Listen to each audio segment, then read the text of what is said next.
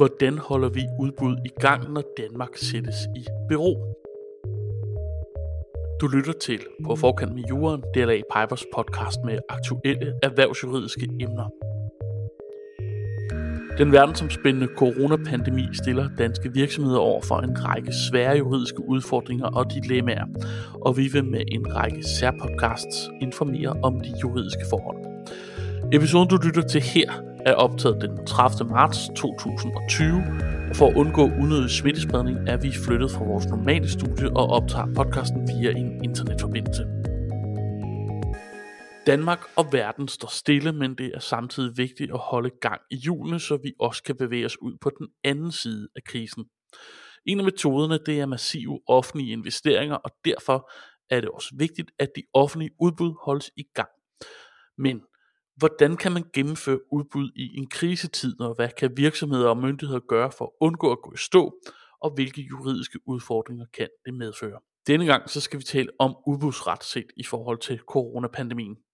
Dagens ekspert, det er dig, Michael Abav Dueholm, advokat og partner her i DLA Piper. Velkommen til. Tak. Michael, hvad er din rolle hos DLA Piper? Øh, min rolle hos DLA Piper, det er, at jeg er ansvarlig for vores øh, udbudsretsteam, som jeg er advokat og partner i. Det vil sige, at jeg laver rådgivning både af offentlige myndigheder, som skal gennemføre udbud øh, eller have lavet nogle kontrakter, og private tilbudsgivere, som byder på offentlige udbud. Når det offentlige køber stort ind, så sker det via offentlige udbud, der skal give leverandører lige ret til at byde ind på diverse opgaver, og samtidig sikre en fornuftig omgang med skatteydernes penge. Men som er alt andet i samfundet, så bringer den aktuelle verdenskrise også spørgsmål og udfordringer til hele den her proces. Mikla, hvordan er situationen på udbudsmarkedet lige nu? Altså situationen lige nu, den er, at der går en ret lang proces fra man i gang sætter et udbud, og til man står med en offentlig kontrakt. Og derfor så har vi lige nu et stort antal i gang med en udbud, som er startet før, at den her coronarise, den for alvor nåede til Europa, og hvor vi derfor har nogle udbud, hvor der ikke er taget højde for den her særlige situation. Og det vil sige, at vi har nogle øh, tilbudsfrister, som måske ikke længere er lange nok. De virksomheder, der skal byde på udbuddet, de har fået nogle andre opgaver, eller ikke kan arbejde på samme måde, som de plejer. Og det kan være, at vi i vores udbudsproces har lagt op til en form for øh, dialog, altså noget mødeaktivitet eller noget besigtigelse, som ikke længere kan gennemføres. Og så har vi et behov for at ændre på det her. Det lyder lidt kaotisk. Hvor kaotisk er det? Det er sådan set ikke kaotisk, fordi det offentlige har stadigvæk behov for de ydelser, som de havde behov for før. Så de udbud, man har sat i gang, dem har man for den langt overvejende del lige så meget brug for nu, som man havde for to måneder siden. Og det er jo også vigtigt, at man får holdt samfundet i gang, og det vil sige, at der skal stadigvæk være øh, de opgaver, som leverandørerne kan byde på og kan levere. Og måske særligt en situation, hvor man kommer til at opleve en nedgang på det private marked, der har det offentlige også historisk set en vigtig rolle i at være med til at holde samfundshjulene i gang der er rigtig meget brug for de her øh, opgaver stadigvæk øh, er på markedet. Tingene de går utrolig hurtigt lige i øjeblikket, men et offentligt udbud er jo typisk en lidt langstrakt proces. Hvis staten eller regionerne for eksempel har brug for at lave akutte indkøb i forbindelse med coronabekæmpelsen, hvordan griber man så det an? Ja, så man kan sige, som udgangspunkt, så skal en ordregiver, altså for eksempel en region, så skal de udbyde de offentlige kontrakter, de har, som er over det, vi kalder tærskelværdien. Og hvis man for eksempel vil købe varer, så er tærskelværdien på ca. 1,6 millioner kroner. Men så kan der jo være nogle situationer, hvor man øh, helt akut har behov for at indkøbe øh, et eller andet. Og det kunne for eksempel være, hvis man har behov for at indkøbe nogle værnemidler, som man ikke længere har nok af. Og der har vi så en undtagelsesbestemmelse i udbudsloven, som handler om udbud med forhandling uden forudgående bekendtgørelse. Og den går ret beset ud på, at ordregiveren blot retter henvendelse til en leverandør og forhandler en aftale på plads. Og den betingelse, den kan man bruge i nogle særlige situationer. Det er, at der skal være tale om et akut indkøb. Det skal være en situation, hvor man ikke kan overholde hverken de normale frister eller hastefristerne, som kan komme ned til 15 dage. Der skal være tale om en uforudset begivenhed, og man må kun bruge den i strengt nødvendig omfang. Og der har Konkurrence- og Forbrugerstyrelsen været ude at sige, at den her coronapandemi, den altså tæller som en uforudset begivenhed. Det vil sige, at øh, de ligesom slår sig til tals for, at man godt kan bruge den her undtagelsesbestemmelse, hvis de øvrige betingelser er opfyldt. Men man skal selvfølgelig også være opmærksom på, at det er en undtagelsesbestemmelse, og derfor så er udgangspunktet, at alt skal udbydes, og man derfor kun kan bruge den, hvis det faktisk er akut, hvis man faktisk ikke kan overholde tidsfristerne, og hvis det er strengt nødvendigt. Det betyder også, at man kan ikke sådan, øh, komme 14 dage efter noget blev strengt nødvendigt, og så sige, nu er det akut. Men selvfølgelig kan det godt være akut, at man løber tør for værnemidler hurtigere, end, end man havde planlagt. Så der er en mulighed for, at man godt kan lave nogle, nogle hurtige anskaffelser på de her områder. Et af de krisetiltag, man har iværksat, det er at fjerne kommunernes anlægsloft. Altså give dem frit spil til at igangsætte anlægsprojekter. Så det skaber en, en massiv fremrykning af de offentlige investeringer. De her anlæg, de skal jo sendes i udbud. Hvad kommer vi til at se her? Ja, det er helt rigtigt, at øh, regeringen og kommunernes landsforening og danske regioner, de har aftalt, at anlægsloftet for 2020 det fjernes. Og det betyder jo, at de her begrænsninger, som vi ellers har på, hvor meget det offentlige det må, øh, det må investere, at det ikke gælder længere, netop fordi man ønsker at, øh, at pumpe penge ud i samfundet. Og det betyder jo, at der kan være nogle planlagte øh, kommunale, regionale øh, projekter, som man så kan fremskynde. Øhm, man skal være opmærksom på, at udgangspunktet er, at de her projekter de skal være færdiggjort inden udgangen af 2020. Det vil sige, at vi har altså kun øh, ni måneder til at få lavet de her projekter som hovedregel. Øhm, og derfor så vil det jo være sådan nogle øh, forholdsvis håndgribelige projekter, man går i gang med. Formentlig så vil størstedelen af projekterne være nogen, som man allerede har besluttet, at man gerne vil gennemføre, men som man havde tænkt sig at gennemføre på et senere tidspunkt. For eksempel fordi man ikke havde råd til at gøre det inden for anlægsloftet. Altså i virkeligheden, at man fremrykker en investering. Men man skal være opmærksom på, at selvom det anlægsloft det er væk, så skal man stadigvæk overholde udbudspligten. Og det vil sige, at hvis det er et, et byggeanlægsarbejde, bygge- anlægsarbejde, så skal man følge proceduren i tilbudsloven, hvis de har en værdi på over 300.000, og man skal følge øh, procedurerne i udbudsloven og sende det i EU-udbud, hvis det har en værdi på øh, mere end de her små 40 millioner, som er tærskelværdien for dem. Så der er altså ikke et frit spil til, at man blot kan indgå en kontrakt, og man skal stadigvæk følge de almindelige procedurer. Det man særligt kan nå at gennemføre, det er jo for eksempel øh, sådan nogle påtænkte renoveringsopgaver, hvor man ikke har behov for den store sådan indledende bistand, men man så at sige øh, ret hurtigt kan sætte nogen i gang med dem. Det kunne være sådan noget med et øh, nyt tag på plejehjemmet, det kunne være en ny legeplads i børnehaven, øh, det kunne være øh, lægning af ny asfalt på cykelstierne, det kunne være nogle infrastrukturændringer. Det man vil have svært ved, det er, at man vil have svært ved at have tid til at øh, projektere en ny skøjtehal og udbyde og opføre den for eksempel, fordi det vil typisk tage, tage længere tid end, end det man har her til udgangen af 2020.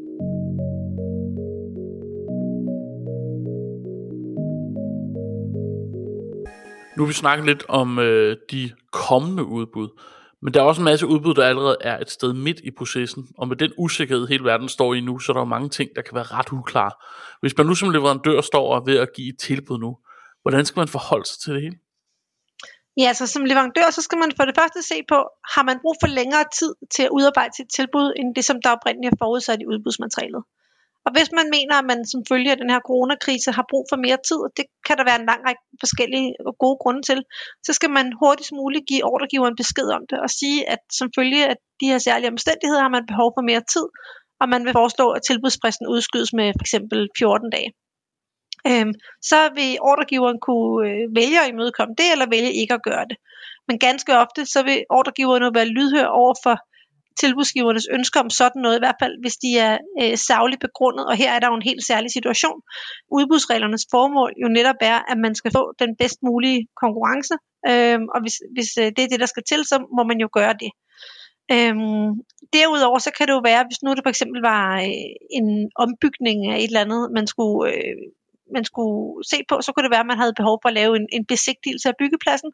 Øhm, det kan også være, at det er problematisk i de her coronatider, og man skal øh, gøre det på en anden måde, end der var forudsat.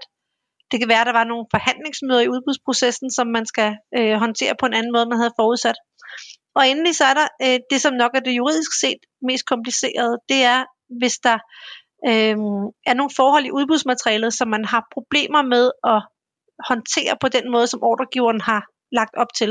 Altså det vil sige, hvis der for eksempel er nogle materialer, som man har en meget stor usikkerhed på, om man kan skaffe, øh, eller hvad de måtte koste, så kunne man godt være fristet til at tage et forbehold. Altså sige, jeg afgiver et tilbud, men mit tilbud har et forbehold, så det vil sige, det gælder ikke, hvis, hvis denne her situation den opstår.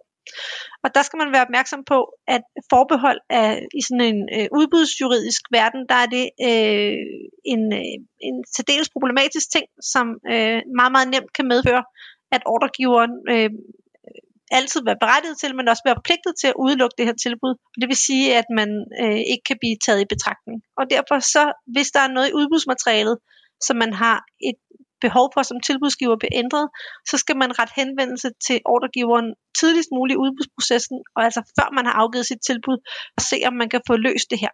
Og det er jo ikke alting, som kan løses. Ordregiveren kan ikke vælge at gå ind og lave øh, væsentlige ændringer i udbudsmaterialet, efter det er blevet offentliggjort, øh, men der kan godt ske nogle justeringer undervejs. Hvis man forestiller sig, at øh, netop det, det her eksempel, du nævnte med, at der er nogle materialer, man skal bruge for at kunne løse den her opgave, som kan være svært at få fat på på grund af hele den her situation, så kan man sige, det er vel øh, ret beset ofte den samme udfordring, som de andre leverandører, der byder ind på opgaven, vil stå med. Kan det være en fordel i sådan en opgave i virkeligheden at, at give tilbud ud for de forudsætninger, der nu engang står i udbudsmaterialet, og så i virkeligheden tage dialogen på det kontraktuelle stadie, efter man eventuelt har vundet udbuddet? Altså, hvis det reelt handler om, at, at der er nogle materialer, som fysisk faktisk øh, overhovedet ikke kan skaffes, så, så kan man jo godt løse det ved sådan en øh, sædvanlig force majeure-klausul måske. Men den risiko, som der er, er jo ikke særlig rar som tilbudsgiver. Det er jo ikke særlig rart at indgå en kontrakt, hvor man allerede på forhånd ligesom ser, at der måske kommer en konflikt om noget. Så jeg tror også, at vi her i lyset af den her særlige coronasituation, at vi der i de kontrakter, som står udbudt her og nu, at vi der kommer til at genbesøge vores kontrakt med henblik på at se, hvordan laver vi en fornuftig fordeling af, af den risiko, som kontrakten indebærer. Og hvor force majeure-bestemmelsen, hvis der er sådan en i kontrakten, sådan typisk er ret standard. Altså kunne jeg sagtens forestille mig, at i de kontrakter, som, som øh, bliver udbudt her øh, de næste uger eller måneder, at der kommer den bestemmelse til at fylde væsentligt mere, sådan at tilbudsgiverne mm. ved, hvad det er, de taler ind i. For man kan sige, både som ordregiver og tilbudsgiver, der har man i virkeligheden en stor interesse i at få øh, flest mulige risici lagt ned. Risici er rigtig dyre, at det er, det er uhensigtsmæssigt både for ordregiver og tilbudsgiver, at man ikke ved, hvor man står. Så jo, jo flere ting man kan klappe af til den ene eller til den anden side, jo mere hensigtsmæssigt kan de prissætte sig parterne. Du er også lidt inde på det kort før, men et stort spørgsmål mange af disse dage, det er jo tid. Uh, en ting er tidsfrist i forhold til at aflevere et tilbud, men anden er jo også de, de frister, der ligger i selve udbuddet, hvis man er i gang med en opgave. Man kan jo svært ved at vurdere, om man kan nå at færdiggøre en opgave inden for de tidskrav, der ligger i udbuddet. Hvad skal man gøre, hvis man er i tvivl om, hvorvidt man kan løse opgaven efter de rammer, der måske er fastsat inden den er krise Ja, så hvis man er i tvivl om det på det tidspunkt, hvor man står og skal afgive tilbuddet, altså inden kontrakten er indgået, så synes jeg, at man skal rejse de spørgsmål svar over for ordregiveren, og så stille spørgsmål, og så sige, at den her tidsplan, den er udfordret af den her særlige situation, om man øh, enten foreslår, at man udskyder den, eller man ligesom siger, at den kan udskydes, hvis nogle specifikke omstændigheder indtræder. For eksempel noget med, det er svært at skaffe nogle materialer, det er jo ikke det samme som, det er umuligt at skaffe dem, eller de bliver dyret, eller Øh, eller hvad det måtte være, men at man i videst mulig omfang får det med ind i kontrakten. Fordi problemet er, at hvis man ligesom i kontrakten indgår den med en tidsplan, og man så laver en helt anden tidsplan efterfølgende, så kommer man ind og skal lave en vurdering af, når kontrakten er øh, indgået, om denne her ændring det er en, en væsentlig ændring af kontrakten. Og hvis det er en øh, væsentlig ændring af kontrakten, så er det faktisk sådan, at så vil den offentlige aktør ikke have ret til at gennemføre den ændring af kontrakten, hvis der ikke er nogen særlige omstændigheder til stede. Fordi så kan den her ændring betyde, at, øh, at der øh, i virkeligheden kommer en fornyet udbudspligt for kontrakten. Jo mere man kan øh, ligesom, øh, få klarlagt på forhånd, jo bedre. For det er også den situation, hvor alle tilbudsgiverne er ligestillet. Fordi den her klarlægning så bliver klar for alle tilbudsgivere.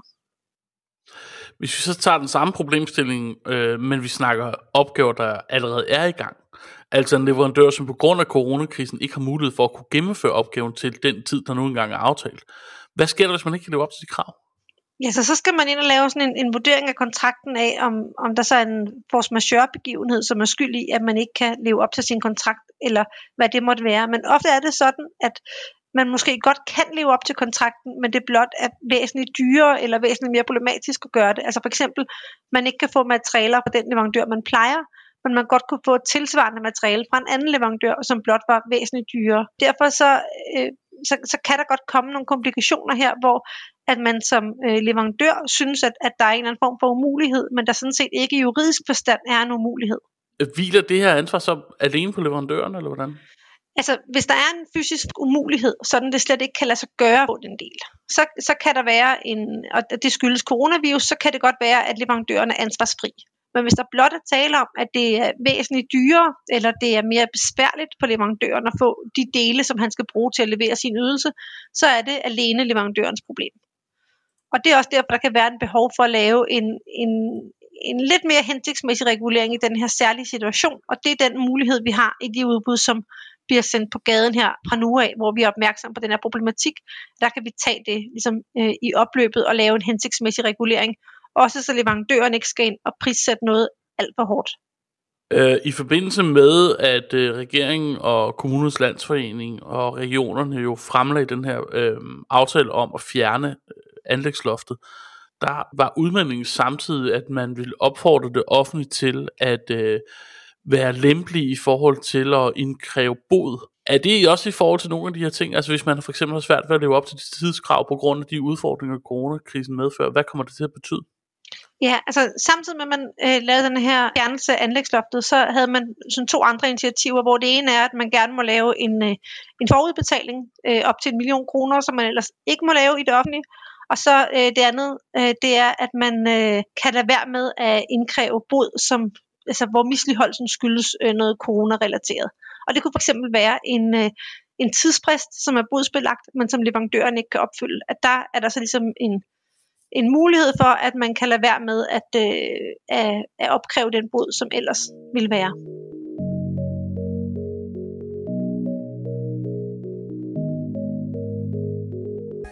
Når et øh, samfund lukker ned, så er der en masse problemstillinger, vi slet ikke har oplevet før, vi bliver nødt til at tage stilling til, og ikke mindst er der en masse aftaler, som ligesom bliver sat på standby. Ude i kommunerne er der også en masse kontrakter, som slet ikke kan gennemføres lige nu. Hvad gør man her? Når en kontrakt den ikke kan opfyldes, så skal man gå ind og se på, om der er tale om en force majeure begivenhed, som gør, det, at man ikke kan levere, at det er øh, undskyldeligt, og det derfor ikke medfører, at den anden part kan gøre misligeholdelsesbeføjelser gældende. Men ganske ofte i de her situationer, så er der i hvert fald i forhold til det offentlige ikke tale om, at det offentlige ikke kan levere sin ydelse, men derimod om, at det offentlige ikke i samme grad som hidtil har behov for den ydelse, som de oprindeligt havde indgået en aftale om. Og der vil man til at starte med gå ned i kontrakten og se, er der nogle reguleringsmekanismer, altså for eksempel kan man skalere på det. Men et konkret eksempel, det kunne for eksempel være en, øh, en rengøringskontrakt på en daginstitution, øh, hvor man siger, at vi har en aftale om, at der skal gøres rent øh, fire timer om dagen øh, i denne her børnehave. Så fordi børnehaven er lukket, og der ikke er nogen børn, så øh, kan man jo godt fra kommunens side tænke, øh, vi kunne godt tænke os at spare de penge, vi har sådan set ikke behov for at få gjort rent. Og det man så vil gøre, det er, at man vil starte med at se i kontrakten, og så vil man se på, øh, er der en skaleringsmulighed? Altså kan vi op- og nedskalere, hvor meget rengøring vi får?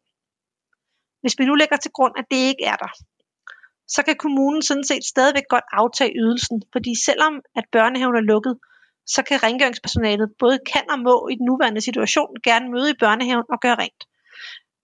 Men vi kan også godt alle sammen se, at der er ikke nogen grund til, at de skal gå hver hverdag og vaske det samme gulv, når der ikke har været nogen som helst børn, der har leget på det gulv i den mellemliggende periode. Øhm, så der er ikke tale om, at leverandøren ikke kan levere, og der er ikke tale om, at kunden, altså kommunen, ikke kan modtage. Derimod er der alene tale om, at kommunen ikke har behov for ydelsen lige nu. Og i den situation, der vil øh, det hensigtsmæssige jo være, hvis man kan finde en løsning på at bruge de timer på noget andet. Altså, kommunen skal stadigvæk aftage timerne, men i stedet for at få vasket det samme gulv dag ud og dag ind, så får man brugt de timer på noget andet. Så får man pudset vinduer i stedet for. Så får man gjort rent bag radiatoren. Så får man gjort ovnen rent.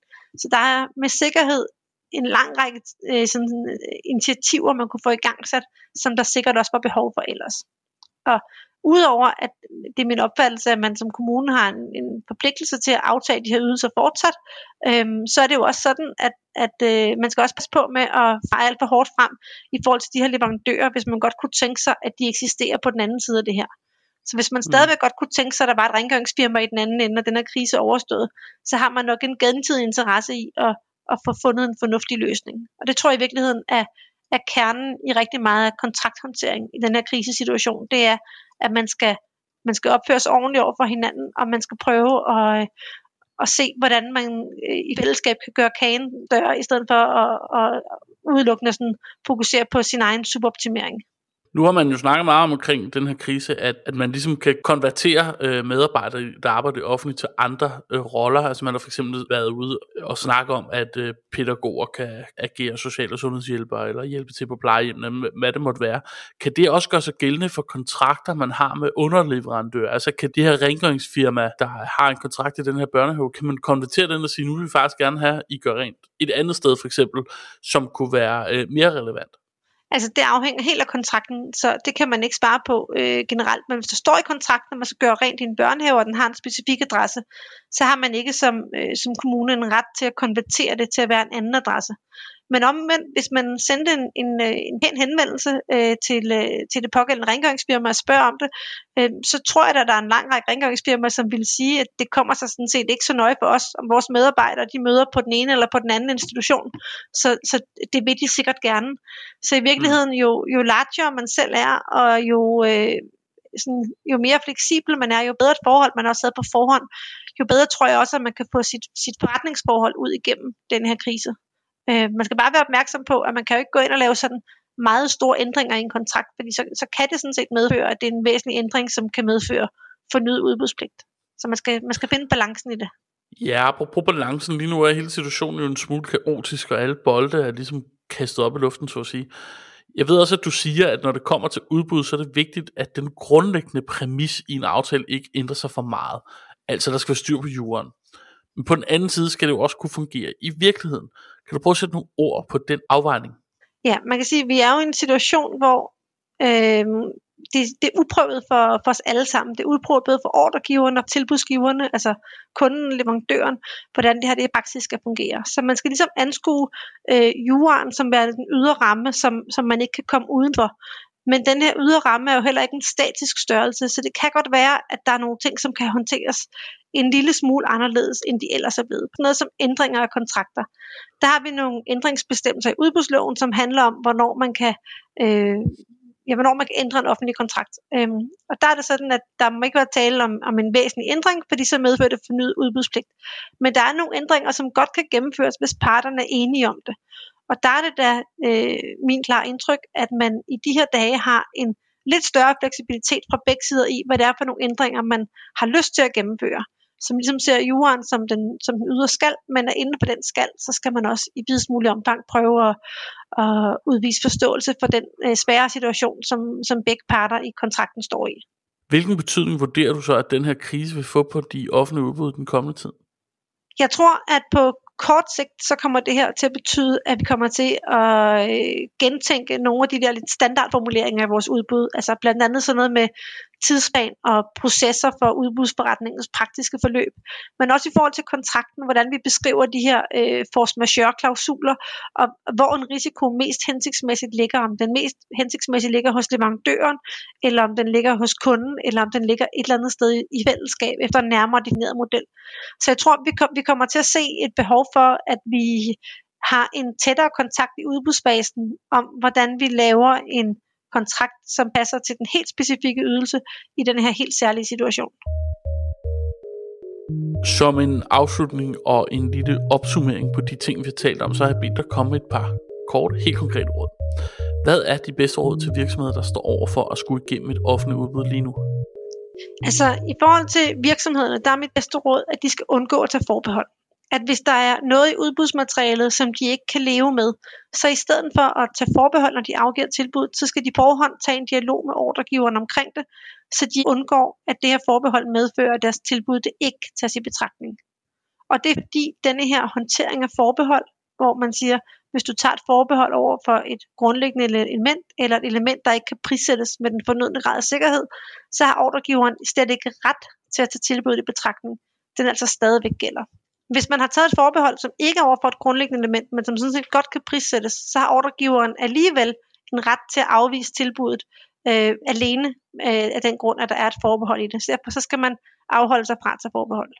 Samtidig så vil jeg gerne opfordre både øh, leverandøren og den offentlige part til, at man i den her helt særlige tid, at man gør sig umage for at have en øh, konstruktiv dialog og har forståelse for den svære situation, som begge parter er i, og man derfor inden de øh, ydre rammer, som jorden sætter, at man der øh, ligesom udviser fleksibilitet over for hinanden, så man øh, kommer bedst muligt gennem den her situation. Det var alt for denne særudgave af På forkant med juren i forbindelse med udbrud af covid-19. Vi udgiver en række særpodcasts om de forskellige juridiske forhold i forbindelse med situationen. Vi har også samlet en række artikler og udgivelser om emnet på vores hjemmeside, og du kan finde et link hertil i podcastens episodebeskrivelse. Denne gang var emnet offentlig udbud, og episodens ekspert var Michael Bav Dueholm. Find og følg podcasten i din foretrukne podcast-app. Du kan også finde dette og kommende afsnit på vores hjemmeside dlapiper.dk. Mit navn er Magnus Grave. Tak fordi du lyttede med.